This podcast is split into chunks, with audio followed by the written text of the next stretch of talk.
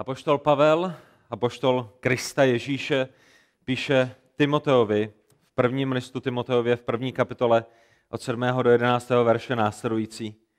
Chtějí být učiteli zákona a nechápou ani to, co říkají, ani to, o čem se tak jistě vyslovují. Víme, že zákon je dobrý, když ho někdo užívá náležitě. A je si vědom toho, že zákon není dán pro spravedlivého, nýbrž pro lidi nespravedlivé a nepoddajné, bezbožné a hříšné, pro lidi nesvaté a světské, pro otcovrahy a matkovrahy, pro vrahy vůbec, smilníky, lidi praktikující homosexualitu, únosce, lháře, křivopřísežníky a co ještě jiného se příčí zdravému učení podle Evangelia slávy blahoslaveného Boha, které mi bylo svěřeno. Hospodine, Pane Bože, Otče náš, který jsi v nebesích, my tě dnešního dne prosíme o to, aby si nás vyučoval skrze své slovo, aby si nás budoval skrze tvé slovo, aby si nám ukázal to, co je potřeba, abychom se dnešního dne naučili. Za to tě prosíme ve jménu Pána Ježíše Krista, našeho drahého spasitele, který zemřel za naše hříchy, který třetího dne vstal z mrtvých, který nám vydobil spasení. A na jehož příchod se těšíme. Amen. Můžete se posadit. Ten dopis, který máme před sebou, ve kterém jsme byli naposledy před Vánoci, je dopis, který přichází s apoštolskou autoritou. Není to dopis od eh, táty synovi, není to dopis od eh, ředitele nějakému podřízenému, ale je to dopis s apoštolskou autoritou od Pavla, apoštola Krista Ježíše, který je směrován, který je napsán mladému kazateli se jménem Timotej, Timoteovi, mladému kazatelovi, který byl zanechán apoštolem Pavlem v Efezu.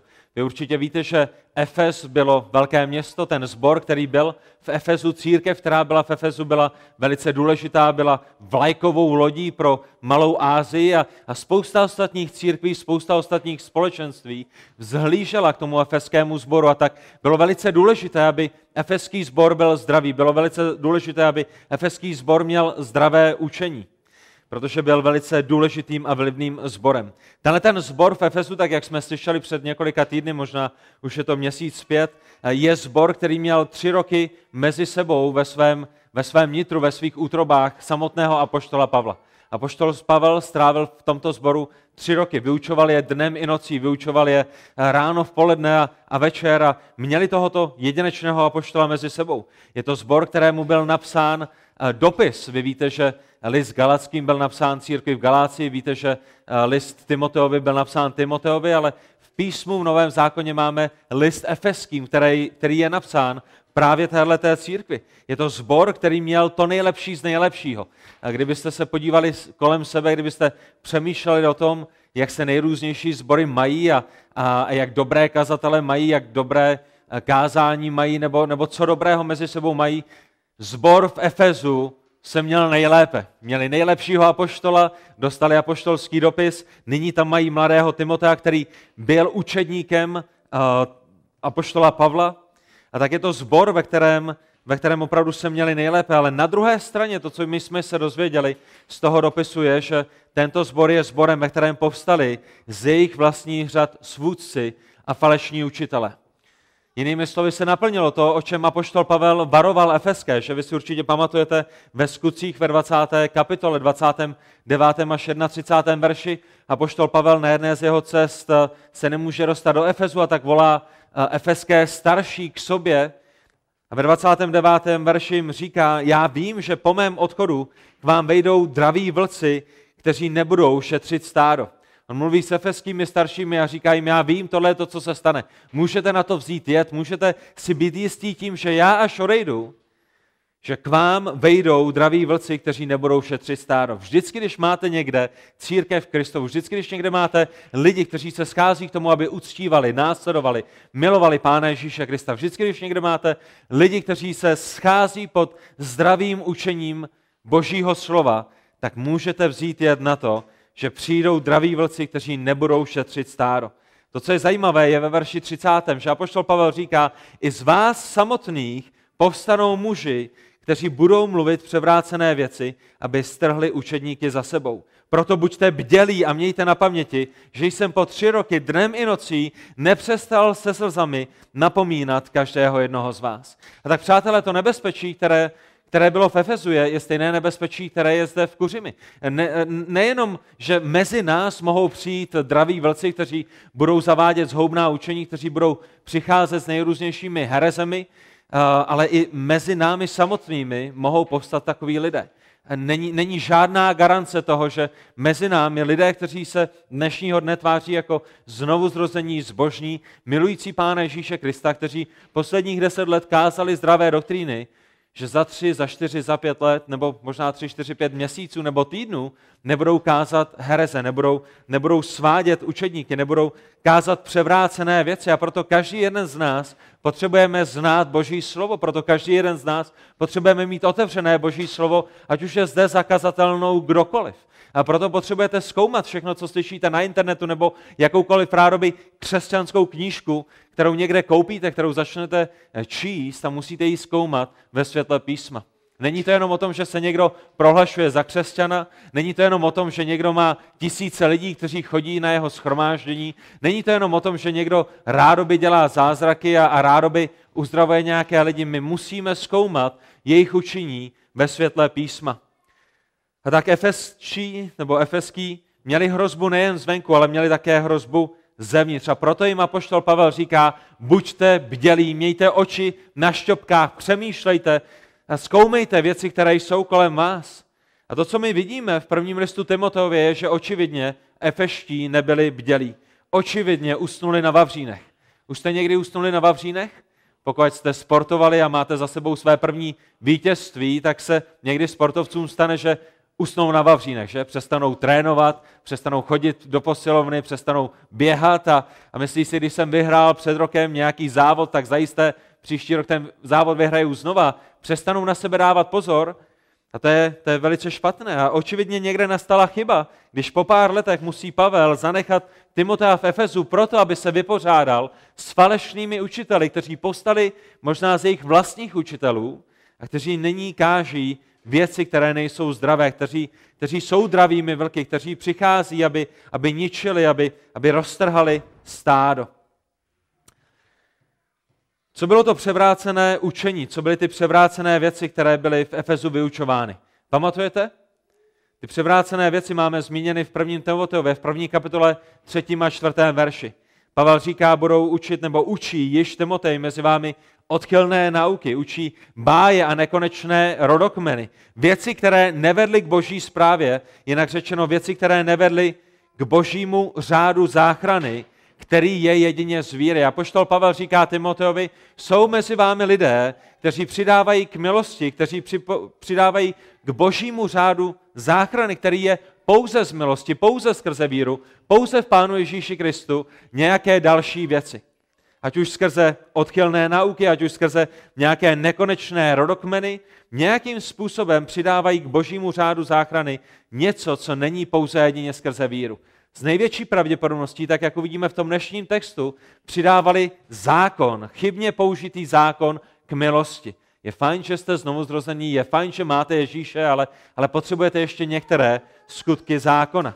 Jsou to věci, které nevedly k lásce z čistého srdce, jsou to věci, které nevedly k dobrému, nebo které nevedly z dobrého svědomí a které nebyly z upřímné víry. To je to, co apoštol Pavel má na mysli. Jinak řečeno, přidávali k boží milosti skutky zákona. A tak toho dnešního rána já bych chtěl rozebrat ten text, který máme před sebou a chtěl bych se s vámi podívat na tři body. To dnešní kázání by se dalo nazvat zneužívání božího zákona. Zneužívání božího zákona. My máme před sebou boží slovo, máme v něm starý zákon, máme v něm nový zákon. Už jste zajisté slyšeli o Mojžíšově zákoně, ať už Úšelovi nebo Bušenovi byli nedávno v Izraeli a, a chodili po místech, kde, kde, kde byl zapsán boží zákon, kde se vyučoval boží zákon v nejrůznějších synagogách. A to, co my dnes uvidíme, je, že boží zákon může být velice náramně zneužit, velice těžce zneužit. A přátelé, drazí v Kristu, pokud jste znovu zrozenými, tak my na jedné straně uvidíme, že boží zákon může být zneužit falešnými učiteli v momentě, kdy začnou zákon přidávat k milosti. Kdy začnou říkat, že nestačí milost pro naše znovuzrození, že k tomu ještě potřebujeme přidat skutky zákona. Ale já bych vás chtěl pozbudit, tak jak budeme procházet dnešní pasáž, abyste přemýšleli každý sám o sobě a o tom, jakým způsobem vy rozumíte o tom, jakým způsobem vy používáte boží zákon ve svém životě. Protože i my jako znovu zrození lidé, kteří jsou zachráněni pouze a jedině z milosti, můžeme mít někdy tendenci, kdy začneme přidávat nevhodným způsobem boží zákon do našeho vlastního života. Kdy si budeme myslet, že se Bohu zalíbíme více, když budeme dodržovat jeho zákon. Kdy si budeme myslet, že, že pro Boha uděláme, nebo že nás Pán Bůh, možná lépe řečeno, bude mít více rád, když budeme dodržovat jeho zákon. Když si budeme myslet, že k tomu, abychom byli opravdu spořádanými křesťany, že to záleží na tom, abychom dodržovali zákon Mojžíšův nebo zákon, který je dán, ale my si potřebujeme uvědomit v první řadě, že my jsme spaseni pouze a jedině z milosti Boží. Že jsme zachráněni skrze to, co Pán Ježíš Kristus udělal, skrze jeho dokonalou, dokonalé naplnění Božího zákona. Tak v Efezu i na nejrůznějších místech dnešního dne a možná i v našich vlastních srdcích my někdy budeme mít tendenci zneužívat Boží zákon. A to je ten první bod. V sedmém verši my čteme, že problém v Efezu, problém s falešnými učiteli, kteří byli v Efezu, je, že zneužívali zákon. Chtějí být učiteli zákona, ale hárejte co? Nechápou ani to, co říkají, ani to, o čem se tak jistě vyslovují. A tak si všimněte jejich motivu. Všimněte si těchto učitelů, kteří tam jsou a všimněte si toho, co apoštol Pavel říká, že je jejich motivem. Jejich motivem je, chtějí být učitelé zákona s velkým Z, chtějí být učitelé Mojžíšova zákona, chtějí být rabíny, chtějí být těmi předním, předními, mezi nejpřednějšími, které každý Izraelita znal. Že pamatujete na to? Když jste přišli do synagogy, byli tam učitelé zákona, byli tam, byli tam eh, kněží, byli tam farizové, byli tam saduceové, byli to lidé, kteří učili zákon, eh, kteří, kteří nosili eh, roucha a hábity a, měli přední místa na svatbách a měli přední místa v synagogách a, a všichni jim tleskali, všichni se jim klaněli a, a tito lidé měli ohromnou výsadu mezi, mezi izraelským lidem.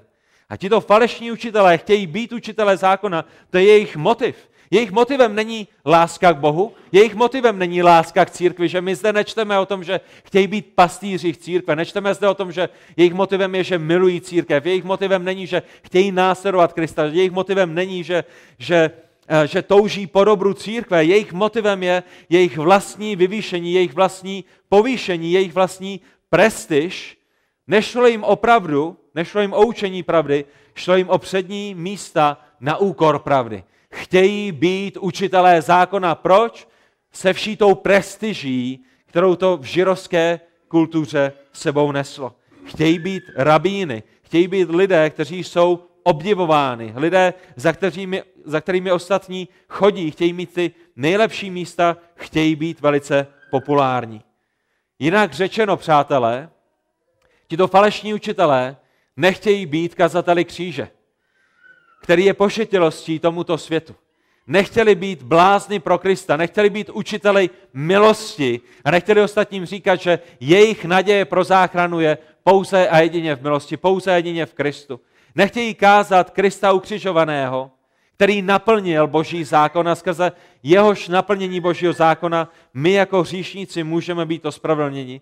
Nechtěli kázat věci, které jsou bláznostvím a kamenem úrazu tomu světu, který je kolem nás chtějí být populárními, chtějí být vyvýšenými a chtějí dosáhnout svého ospravedlnění svým vlastním způsobem tím, že budou zachovávat zákon Mojžíšův. Chtějí být za, učiteli zákona. Naložit sobě a naložit ostatním lidem věci, které nejsou schopni unést. Chtějí říkat lidem, že cesta do nebe je skrze to, když budete každou neděli ve schromáždění. Cesta do nebe je skrze Krista, plus to, že musíte být obřezáni.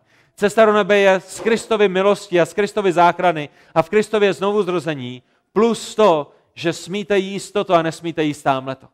Cesta do nebe je v Pánu Ježíši Kristu, v trojediném Bohu, ale musíte zachovávat tyhle ty svátky a nesmíte zachovávat tamhle ty svátky. To jsou ti učitelé zákona, které máme zde před sebou, ale má to jen jeden jediný malinký háček. A víte, co je tím háčkem? Že apoštol Pavel říká, že nechápají, co říkají, ani nechápají to, o čem se s takovou jistotou vyjadřují. Už jste někdy mluvili s takovým člověkem? S člověkem, který se velice sebejistě o něčem vyjadřuje a vám je během tří vteřin jasné, že vůbec neví, o čem mluví? Kdybyste se mnou mluvili o nějaké IT technice, kdyby Standa přišel a začal se mnou rozebírat počítače a CNC stroje, tak já bych mohl s jistotou jako hovořit o, o PCčkách a o Lenovách a o robotech. A Standovi by trvalo asi tak dvě vteřiny, aby zjistil, že nemám ani ánung o tom, o čem mluvím. Abych byl schopen něco popsat, co jsem viděl někde na internetu, ale v momentě, kdybyste se mě zeptali, jak to funguje, jak to pracuje, tak byste věděli, že jsem naprosto, naprosto mimo, že nechápu, o čem mluvím a pokud bych o tom mluvil s jistotou, dogmaticky, tak byste viděli, že jsem úplně mimo. Je to úplně stejné, jako kdybyste po mně chtěli radu ohledně toho, jak opravit auto. Já vím, kudy se tam leje benzín, vím také, že do našeho auta nesmím lít benzín, ale musím tam lít diesel, vím, kudy se leje olej, vím, kudy se leje voda do ostříkovačů a dneska potom, co mi bratr Tomáš pomohl, vím, jak se mění stírače, stěrače, ale kdykoliv cokoliv chrochtá v autě a já přijedu k, automechanikovi, k automechanikovi a oni se mě ptají, co s tím je, tak já musím říct, no když jedu, tak to vrní. A oni se mě ptají, jak to zhruba vrní. Já říkám, no asi jako hrn, hrn, hrn, hrn, hrn, asi zhruba tak nějak. A nejsem schopen říct, odkud to jde, nejsem schopen říct, s čím to je. Automechanikovi za půl vteřiny je jasné, že vůbec nevím, co s tím je. Pak mi řekne, akorát jste si špatně zavřel dveře a oni vám drnčeli špatně zavřené dveře, naučtujeme pětistovku a já jedu domů. To je, to je, to je jak, jak na tom jsem. Ale tohle to je, jak na tom byli ti falešní učitele. To je, to je ten příklad toho, že se něčím vyvyšují, že se s něčím povyšují, že přichází za ostatními lidmi s Mojžíšovým zákonem a velice dogmaticky. A Pavel říká, má to jeden jeden malý háček, oni vůbec nerozumí těm věcem, o kterých mluví. Oni káží, oni říkají něco z písma, ale vůbec nerozumí souvislostem, vůbec neví, která by je. Byli jako malé děti, které jsou na pískovišti. Už jste někdy byli na pískovišti? My máme pět dětí, my se na pískoviště dostáváme často. A jedna z věcí, která je velice legrační, je, že malé děti dokážou být velice dogmatické. Není to tak? Hele, už jsi slyšel, že včera přistáli na Marsu? Ne, na Marsu ještě nepřistáli. Jo, včera přistáli na Marsu. Ne, na Marsu ještě žádný člověk nepřistál. Ale jo, včera ve zprávách jsem slyšel, že přistáli na Marsu. Ne, ne, ne, ne, opravdu, táta říkal, že přistáli na Marsu. Je tam toto dogmatické, že na tom pískovišti ty děti, které vůbec nevědí, o čem mluví, které možná někde zaslechly nějakou útržkovou informaci, jsou schopni se rozhádat se svým kamarádem, protože dogmaticky budou prezentovat něco, o čem vůbec nevědí. To je samozřejmě problém a je to o to více větší problém, když přijde na Efes a na falešné učitele, protože oni se nevyjadřují o autě a nevyjadřují se o CNC strojích a nevyjadřují se o tom, jestli někdo přistál na Marsu, ale, ale mluví o evangelu Ježíše Krista. Přidávají něco k evangelu Ježíše Krista, přidávají něco k tomu, jakým způsobem člověk může být zachráněn. A když začnete hlásat, že milost není dostačující, když začnete hlásat, že k milosti potřebujete přidat skutky, že k milosti potřebujete přidat správný den uctívání, že k milosti potřebujete přidat, co máte jíst a co jíst nemáte. Když začnete hlásat, že k milosti potřebujete přidat nějaké skutky zákona, tak jste vyprázdnili evangelium Ježíše Krista. A potom posíláte lidi do věčného zatracení, protože již nehlásáte biblické evangelium, ale hlásáte lidskou moudrost, kterou jste přilepili k boží moudrosti. Druhá Petrova, druhá kapitola, 17. verš, můžete nalistovat nebo si udělat poznámku. A poštol Petr mluví o falešných učitelích, kteří možná v tenhle ten moment a v tomhle kontextu hlásali trochu něco jiného, ale, ale tady je, jakým způsobem apoštol Petr popisuje falešné učitele, kteří byli kolem něj. Tito lidé jsou prameny bez vody. Už jste byli někde v lese? Už jste měli někde žízeň? Pokud jste byli jako úšelovi někde v Izraeli na poušti, opravdu se vám lepil jazyk na patro a někdo vám řekl, jo, ale ještě tři kilometry, je tam pramen s čerstvou vodou. A vy jste se těšili. Už jenom půl hodiny, už jenom 20 minut, už jenom 10 minut a, a bude, tam, bude tam pramen, bude tam studánka, bude tam oáza. A vy tam přijdete a je tam ta studna a vy tam spustíte vědro a nenaberete nic než písek. To je to, o kom apoštol Petr mluví. Jsou jako prameny bez, vohy, bez vody a mlhy hnané vychřicí je pro ně navěky uchována mrákota tmy, neboť honosně mluví slova marnosti a lákají v žádostech těla výstřednostmi ty, kdo sotva utíkají těm, kteří žijí v bludu. Slibují jim svobodu, slibují jim svobodu, slibují jim vodu, slibují jim občerstvení, slibují jim záchranu, ačkoliv sami jsou otroky zkázy. Vždyť čemu člověk podlehne, tím je zotročen. Tito falešní učitelé nabízí věci, o kterých nemají ponětí, nabízí o útěchu duše, nabízí ukojení té naší duševní žízně, slibují svobodu, ale to jediné, co přichází, je otroství, protože kladou lidi zpět pod zákon Mojžíšův. A tak, drazí v Kristu, to, co potřebujete vědět, je, že zákon Boží není špatný. Zákon Boží není špatný, Špatné je, když ho lidé zneužívají. A to je to, co se odehrávalo v Efezu.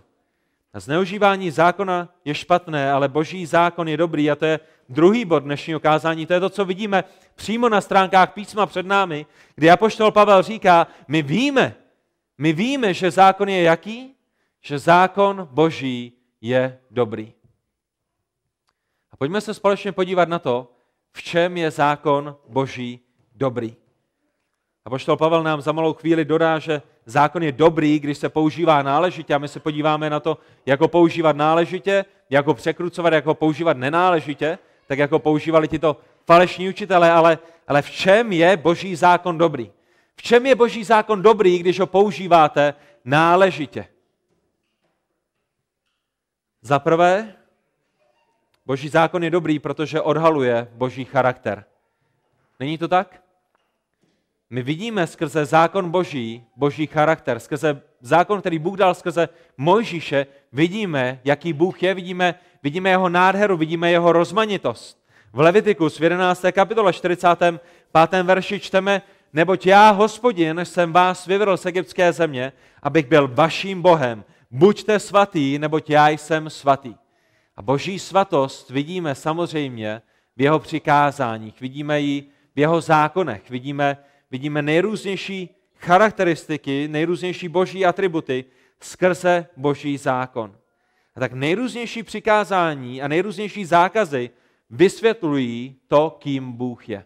Věděli jste to? V tom je boží zákon dobrý.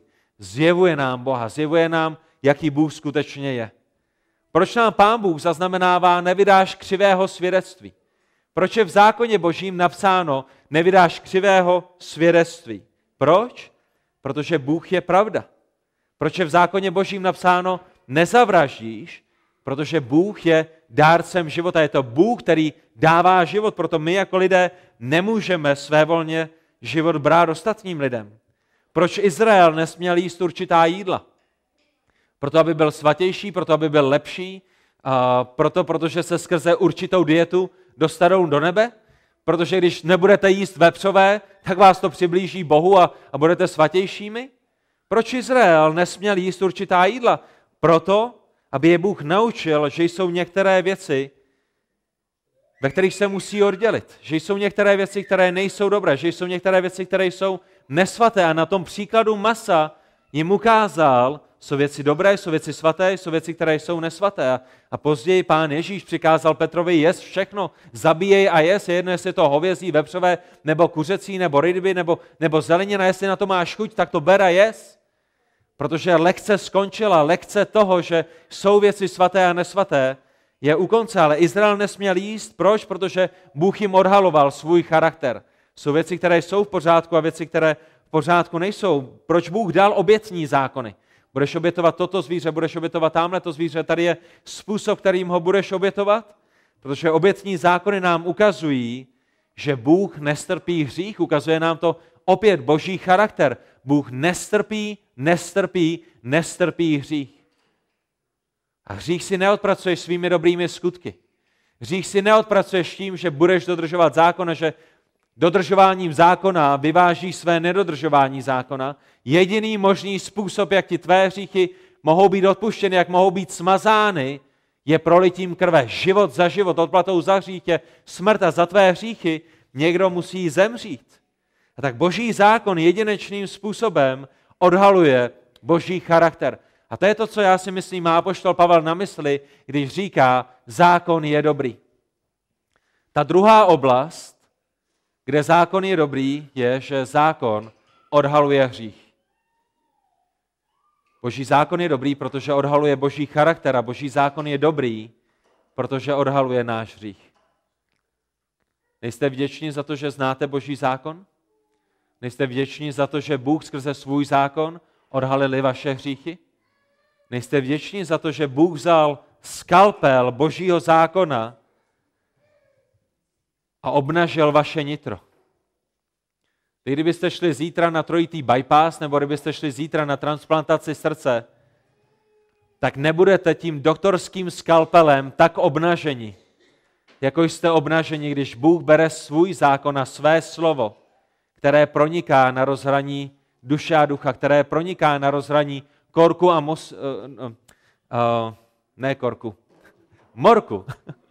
morku a kosti který ukazuje, co je v nás, co je v nás skutečně. A bez božího zákona my bychom nerozuměli tomu, jak vzdálení jsme od Pána Boha. A v tomto smyslu je boží zákon dobrý, ukazuje nám, jaký jsme skutečně, nebo možná lépe řečeno pro nás novozrozené, jaký jsme skutečně byli. Z jaké žumpy, z jakého bláta, z jakého hříchu nás Pán Bůh vytáhl. V Římanům v 7. kapitole, 7. verši, neberte pouze mé slovo na to, ale podívejte se do písma a boštol Pavel řekne, co tedy řekneme? Je zákon hříchem? Je zákon hříchem? Je zákon špatný? Je boží zákon, který je nám dán špatným a hříchem? A ta odpověď je naprosto jednoznačné ne. Ale hřích bych nepoznal jinak, než skrze zákon. Vždyť o žádostivosti bych nevěděl, kdyby zákon neříkal, nepožádáš. Zákon je dobrý, protože vám ukazuje, jak jste na tom skutečně. Zákon Boží je dobrý, protože vám Bůh ukazuje, jak hříšní jste.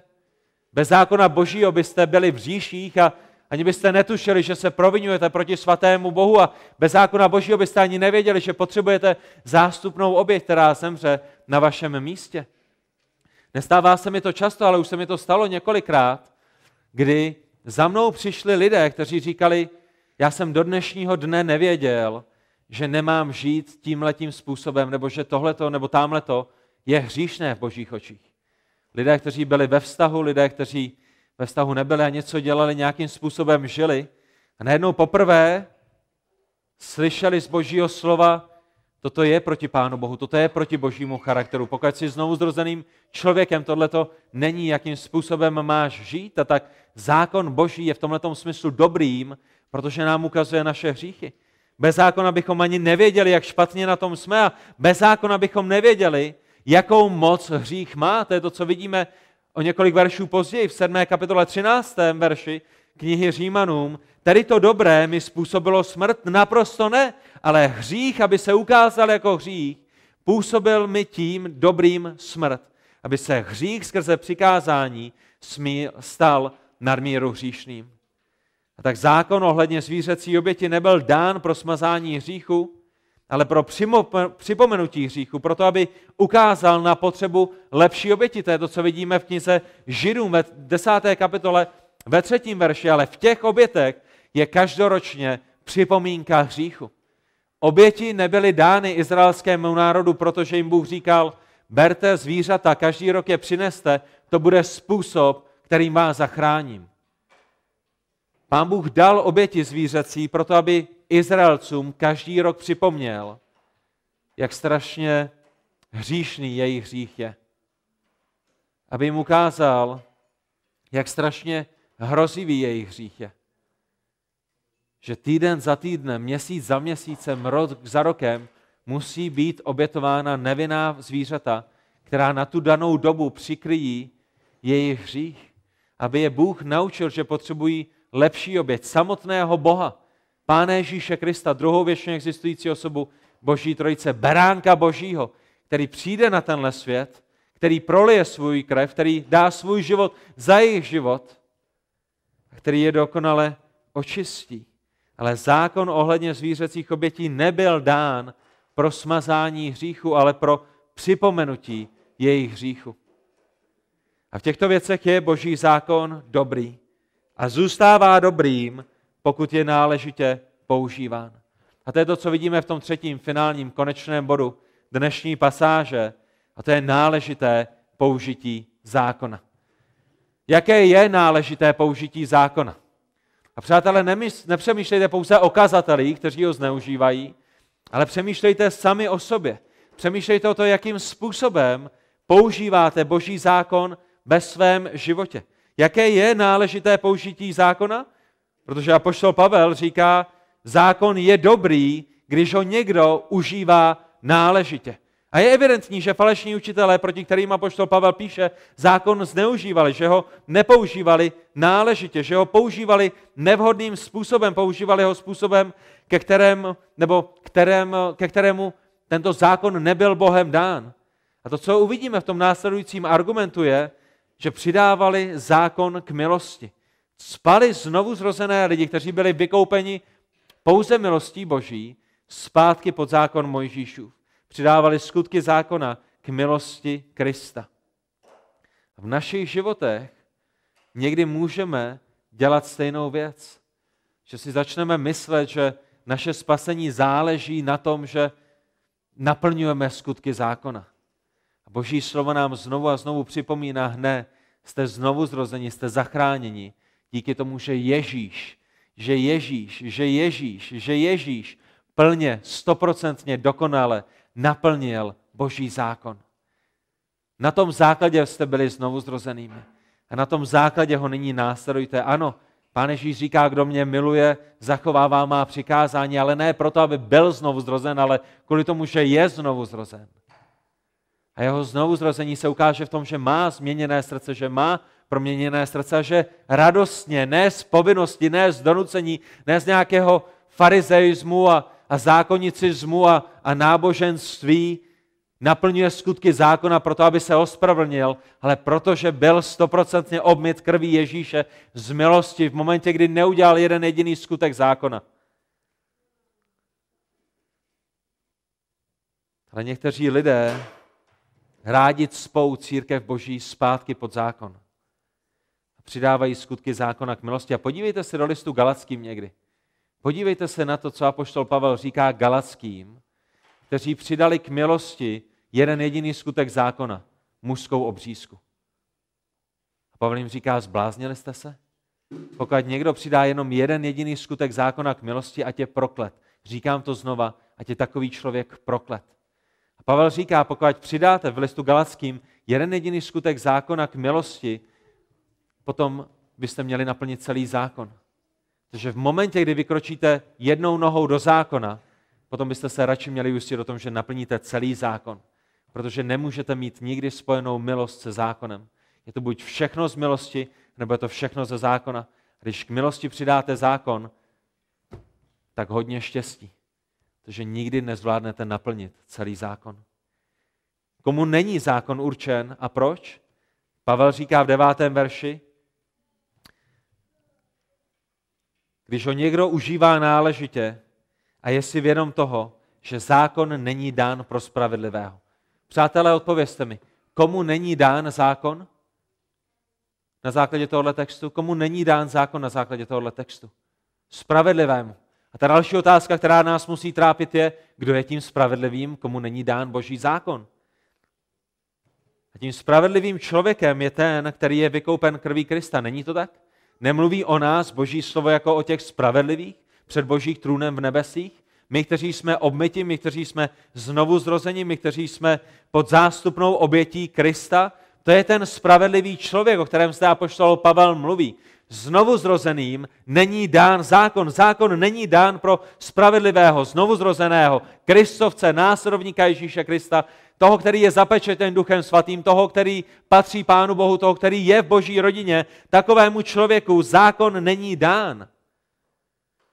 Zákon ho již usvědčil z jeho hříchu, zákon mu již ukázal na boží charakter, zákon mu již ukázal, že zvířecí oběti z něj hříchy nesmí, zákon mu již ukázal na potřebu lepší oběti a zákon je v tomto ohledu dobrý, ale zákon v tomto ohledu nezachraňuje. Tento spravedlivý byl zachráněn již předem skrze milost Pána Ježíše Krista.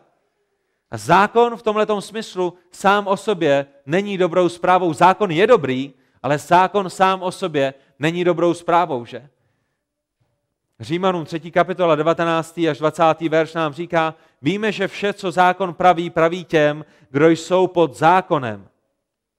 Aby byla umlčena každá ústa a aby se před, Boha, a aby se před Bohem stal vinný celý svět. Zákon boží usvědčuje celý svět z jeho hříchu.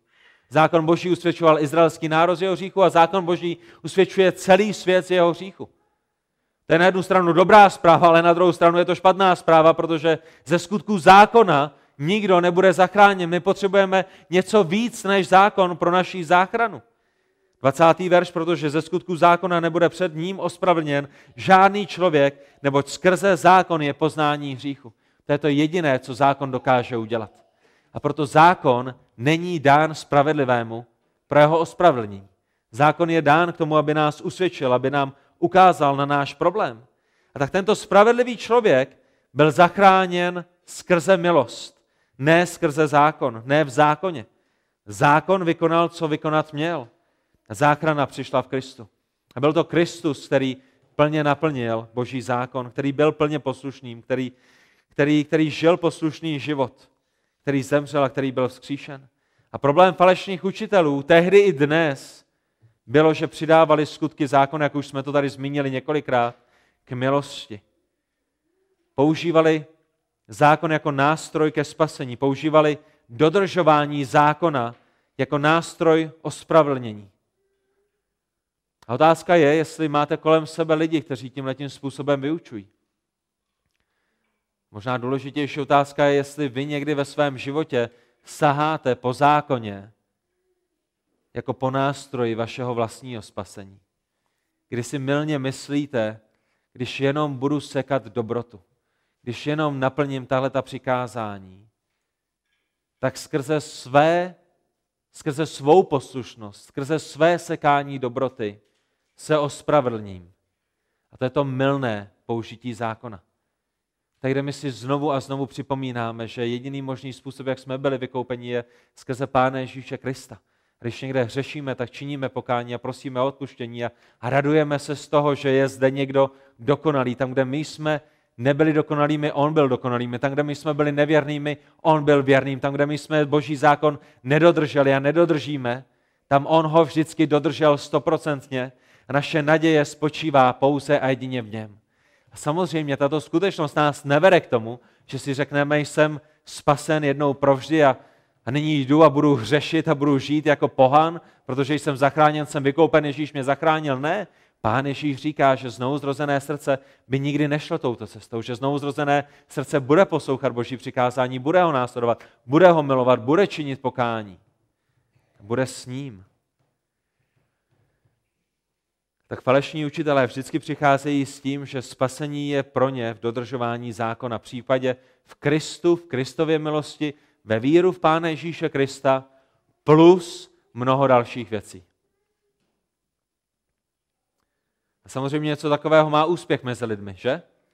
Není to tak? Je to velice úspěšné. Přidávat skutky k našemu spasení. Proč?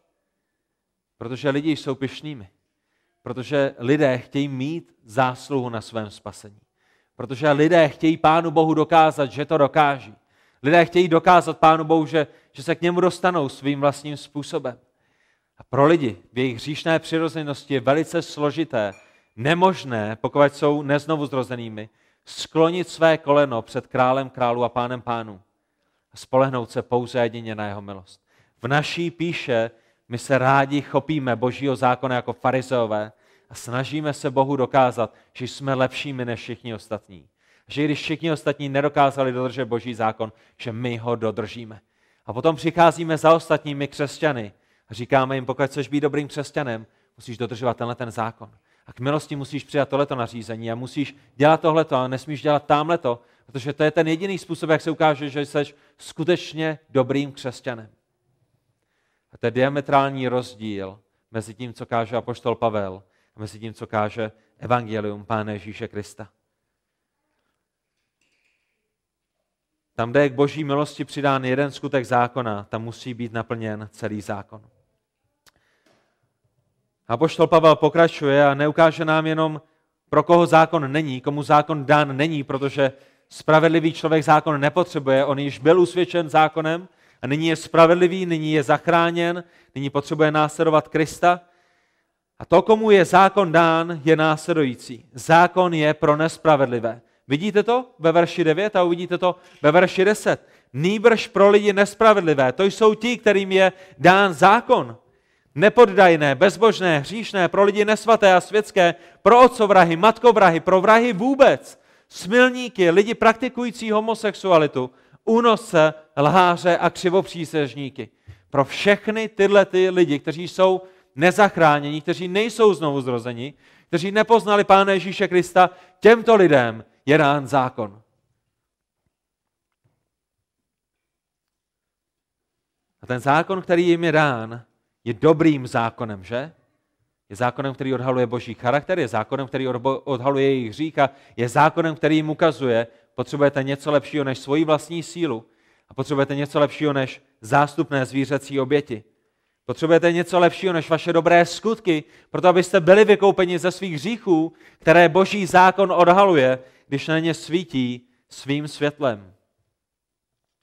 A také jim dám tento dobrý zákon a Pavel se ve svém výčtu hříchů, které zde zmiňuje, odráží od desatera. Všimli jste si? Když procházíte ten výčet hříchů, které zde apoštol Pavel dává, tak nám reflektují desatero, tak jak ho máme v Exodu 20. kapitole a na jiném místě. Určitě víte, že desatero bylo rozděleno na dvě části, že? První tabule, první část desatera byly hříchy, které byly proti hospodinu, hříchy, které byly proti našemu Bohu. A druhá část desatera byly hříchy proti komu? Byly hříchy proti našim bližním.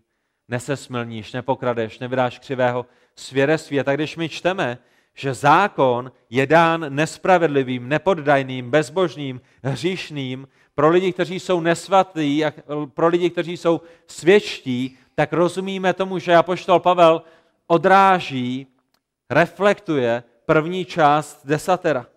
Jsou nepoddaní zákonům, božímu zákonu, dělají si, co chtějí, jsou bezbožní, žijí, jako by nebyl Bůh, jsou hříšní, dělají, že Bůh není, dělají, že není boží zákon a jsou ve své tělesnosti, žijí proti Pánu Bohu, jsou nesvatí, to znamená, jsou oddělení pro Boha, jinak řečeno, nejsou neoddělení pro Boha, jsou neoddáni Bohu, a jsou svědčtí, rouhají se, znesvěcují. A na druhé straně ta jejich provinění, ta jejich hříchy jsou proti jejich bližnímu. Páté přikázání je jaké? Děti, pamatujete, jaké je páté přikázání? Simon, Filip, David nebo Gracie? Jéňa? Víte, jaké je páté přikázání? Cti koho? Cti otce svého i matku svou, že? A my zde čteme, že zákon je dán pro otcovrahy a matkovrahy. Zajisté otcovrahy a matkovrahy, otco, otcovrahové a matkovrahové jsou někdo, kdo nectí své rodiče. Pán Ježíš říká, pokud někoho nenávidíte ve svém srdci, tak jste ho již zabili. A kdykoliv vám rodič něco řekla a vy jste řekli, já tě nenávidím, tě, teďko mě nutíš, aby jsem šel na trénink, teďko mě nutíš, aby jsem šel do zrušky, teďko chceš, aby jsem si, chtěl, aby jsem si uklidil pokojíček a já jsem si zrovna chtěl hrát a, a teďko už je půl desátý a ty mě nutíš do postele a, a já jsem chtěl koukat ještě na, na čtyři trilogie, trilogie tady toho a šest trilogií tamhle toho. Tě nenávidím ve svém srdci. Těm je dán zákon. Otcovrahové a matkovrahové. Šesté přikázání je jaké? Nezavraždíš. A poštol Pavel říká pro vrahy vůbec. Sedmé přikázání nebudeš cizoložit. Pro smilníky a lidi praktikující homosexualitu. Osmé přikázání nebudeš krás. A poštol Pavel zmiňuje únosce. V době apoštola Pavla bylo velice běžné, že lidé unášeli malé děti. Ať už ve věku Davida, Filipa, možná ještě Adama. Proč? Protože to byla levná pracovní síla, že? Děti si hráli někde na ulici, děti si hráli někde za městem, vy jste je unesli do nějakého jiného města a měli jste z nich otroky, ať už na vinici, ať už na poli, ať už u vás doma, nebo otroky, kteří sloužili nejrůznějším nemorálním způsobem vašemu tělu. A poštol Pavel zmiňuje osmé přikázání a mluví o únoscích a zmiňuje i deváté přikázání, které říká, nebudeš vydávat falešné svědectví, když říká, že zákon je dán lhářům a křivopřísezníkům. Proč? Protože tyto lidé potřebují být usvědčeni z jejich hříchu a potřebují být zákonem nasměřováni ke Kristu, který jediný naplnil Boží zákon. Mojžíšův zákon nepotřebují znovu zrození lidé, kteří byli vykoupeni, kteří byli zachráněni. My nepřidáváme k milosti zákon. Zákon je dán otcovrahům a matkovrahům a, lhářům a smilníkům a únoscům. A Pavel pokračuje a říká, a co ještě jiného se příští zdravému učení? Pro případ, že, bychom, že bych zapomněl nějaký hřích, pro případ, že bych vynechal nějaké přikázání, a poštol Pavel říká ještě cokoliv dalšího se příčí zdravému učení. A přátelé, když apoštol Pavel říká, že je zdravé učení, tak na druhé straně musí existovat učení, které zdravé není. Není to tak? Když Pavel říká, je pravdivé učení, musí existovat lživé učení. Když apoštol Pavel říká, že on je apoštolem Ježíše Krista, tak na druhé straně vidíme falešné apoštoly a falešné proroky a, a falešné učitele. A zde a, a, a v tom textu předtím nám apoštol Pavel ukázal, jak takové falešné učitele poznáme. Jsou to lidé, kteří zneužívají boží zákon. A my někdy v našem vlastním životě, v naší přirozenosti, naší tělesnosti sklouzáváme k tomu, že zneužíváme boží zákon také. A poštol Pavel dodává v 11. verši podle Evangelia slávy blahoslaveného Boha, které mi bylo svěřeno. A to, co apoštol Pavel má na mysli, je, že všechny tyhle ty věci, které nám doposud řekl, jsou součástí Evangelia slávy. Zákon je dobrý, když je využíván a používán správným způsobem. Správně používaný zákon je součástí Evangelia. Správně používaný zákon odhaluje, kým je Bůh. Správně používaný zákon odhaluje, kým jsme my. A správně používaný zákon nás svede k tomu, že potřebujeme někoho, kdo dokáže boží zákon naplnit plně. A v tom je zákon součástí Evangelia. Zákon není součástí Evangelia, když vám někdo začne hlásat, že k milosti potřebujete přidat skutky zákona. Ať už je to obřízka, ať už je to nejezení vepřového, ať už je to uctívání v sobotu, ať už je to pouť na nějaké svaté místo, ať už je to tolik modliteb na tamhletom místě nebo na tomhletom místě, ať už je to tohleto oblečení nebo tamhleto oblečení, ať už je to, že smíte nosit náušnice nebo že nesmíte nosit náušnice, ať už je to to, že ženy mohou nosit pouze sukně a, a nesmí nosit kalhoty, ať už je to cokoliv dalšího. Rozumíte tomu? K tomu nebyl dán boží zákon, abychom se skrze zákon dostali k Bohu. A tak přátelé, ta pasáž, ve které chci zakončit, je v listu Koloským ve druhé kapitole ve 13. verši. Já si dovolím tyto verše přečíst k vašemu pozbuzení, k vašemu obohacení a k tomu, abychom byli radostní z toho, co Pán Ježíš Kristus pro nás vykonal a co znamená, že jsme zabiti z milosti. List Koloským, 2. kapitola, 13. verš.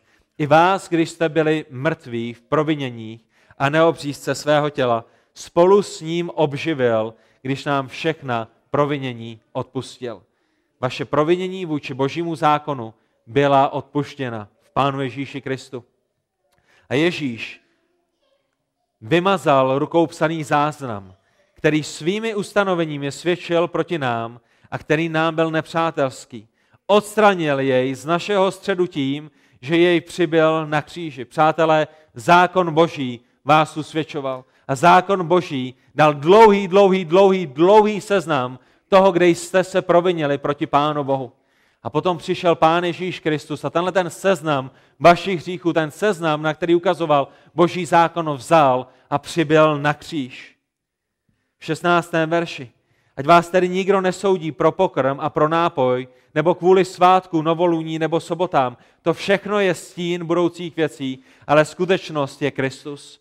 Ve 20. verši, jestliže jste s Kristem zemřeli živlům světa, proč si dáváte předepisovat, jako byste žili ve světě? Toho se nedotýkej, to neuchutnávej, na to ani nesáhni. Přátelé, zákon byl dán k tomu, aby vás usvědčil z vašich hříchů. Tam, kde vás právopracně a dobře usvědčil, tam přišel Pán Ježíš Kristus a řekl, já jsem zaplatil za všechny jejich hříchy. A přibyl vaše hříchy, přibyl vaše usvědčení, přibyl váš seznam na Golgotský kříž a zaplatil za něj svou krví. My nejsme pod zákonem, my jsme pod milostí a z toho se radujeme. A tak dejme pozor na to, abychom sami sobě nekázali zákon, ale abychom sami sobě kázali milost. Milost, o které apoštol Pavel říká, že nás nikdy nepovede zpátky ke starému způsobu života. Protože ti, kteří poznali boží lásku, ti, kteří poznali boží charakter, ti, kteří byli adoptováni do jeho života, se nikdy svévolně, radostně nebudou vracet, vracet zpátky do života, za kterého byli vykoupeni. Tak pane Bože, Otče náš, my tím velice děkujeme i toho dnešního rána za ten nádherný plán spasení, který si nám dal ve svém slovu a který si zajistil ve svém synu. Děkujeme za to, že ty jako otec ještě před stvořením světa v tom věčném úradku, který měl otec a syn a duch svatý, si se rozhodl lidi stvořit, si se rozhodl lidi, o kterých si věděl, že zhřeší, zachránit a vykoupit a předurčit ty, které vyvolíš ke své slávě, ty, které vyvolíš pro věčnost, ty, které vyvolíš pro život věčný. Děkujeme ti za to, že Pán Ježíš Kristus radostně přišel na tuto zem. Ne, ne proto, že ty si ho donutil, ne proto, že ty si ho zneužil, ne proto, že ty jako otec si brutálním otcem, ale protože to bylo tvou svrchovanou trojedinou vůlí, aby syn přišel vykoupit ty, které ty jsi předurčil, které ty jsi vyvolil. Děkujeme, že on dokonale naplnil zákon. Děkujeme za to, že on nikdy nezřešil a děkujeme, že naše vykoupení je závislé na jeho dokonalém naplnění zákona, ne na našem. Děkujeme za Ducha Svatého, který přišel, aby nám proměnil naši mysl, který přišel, aby nám dal tvé spasení, který přišel a dal nám nové srdce. Děkujeme, že je to Duch Svatý, který nás vede zpět do milosti, ne zpět pod zákon.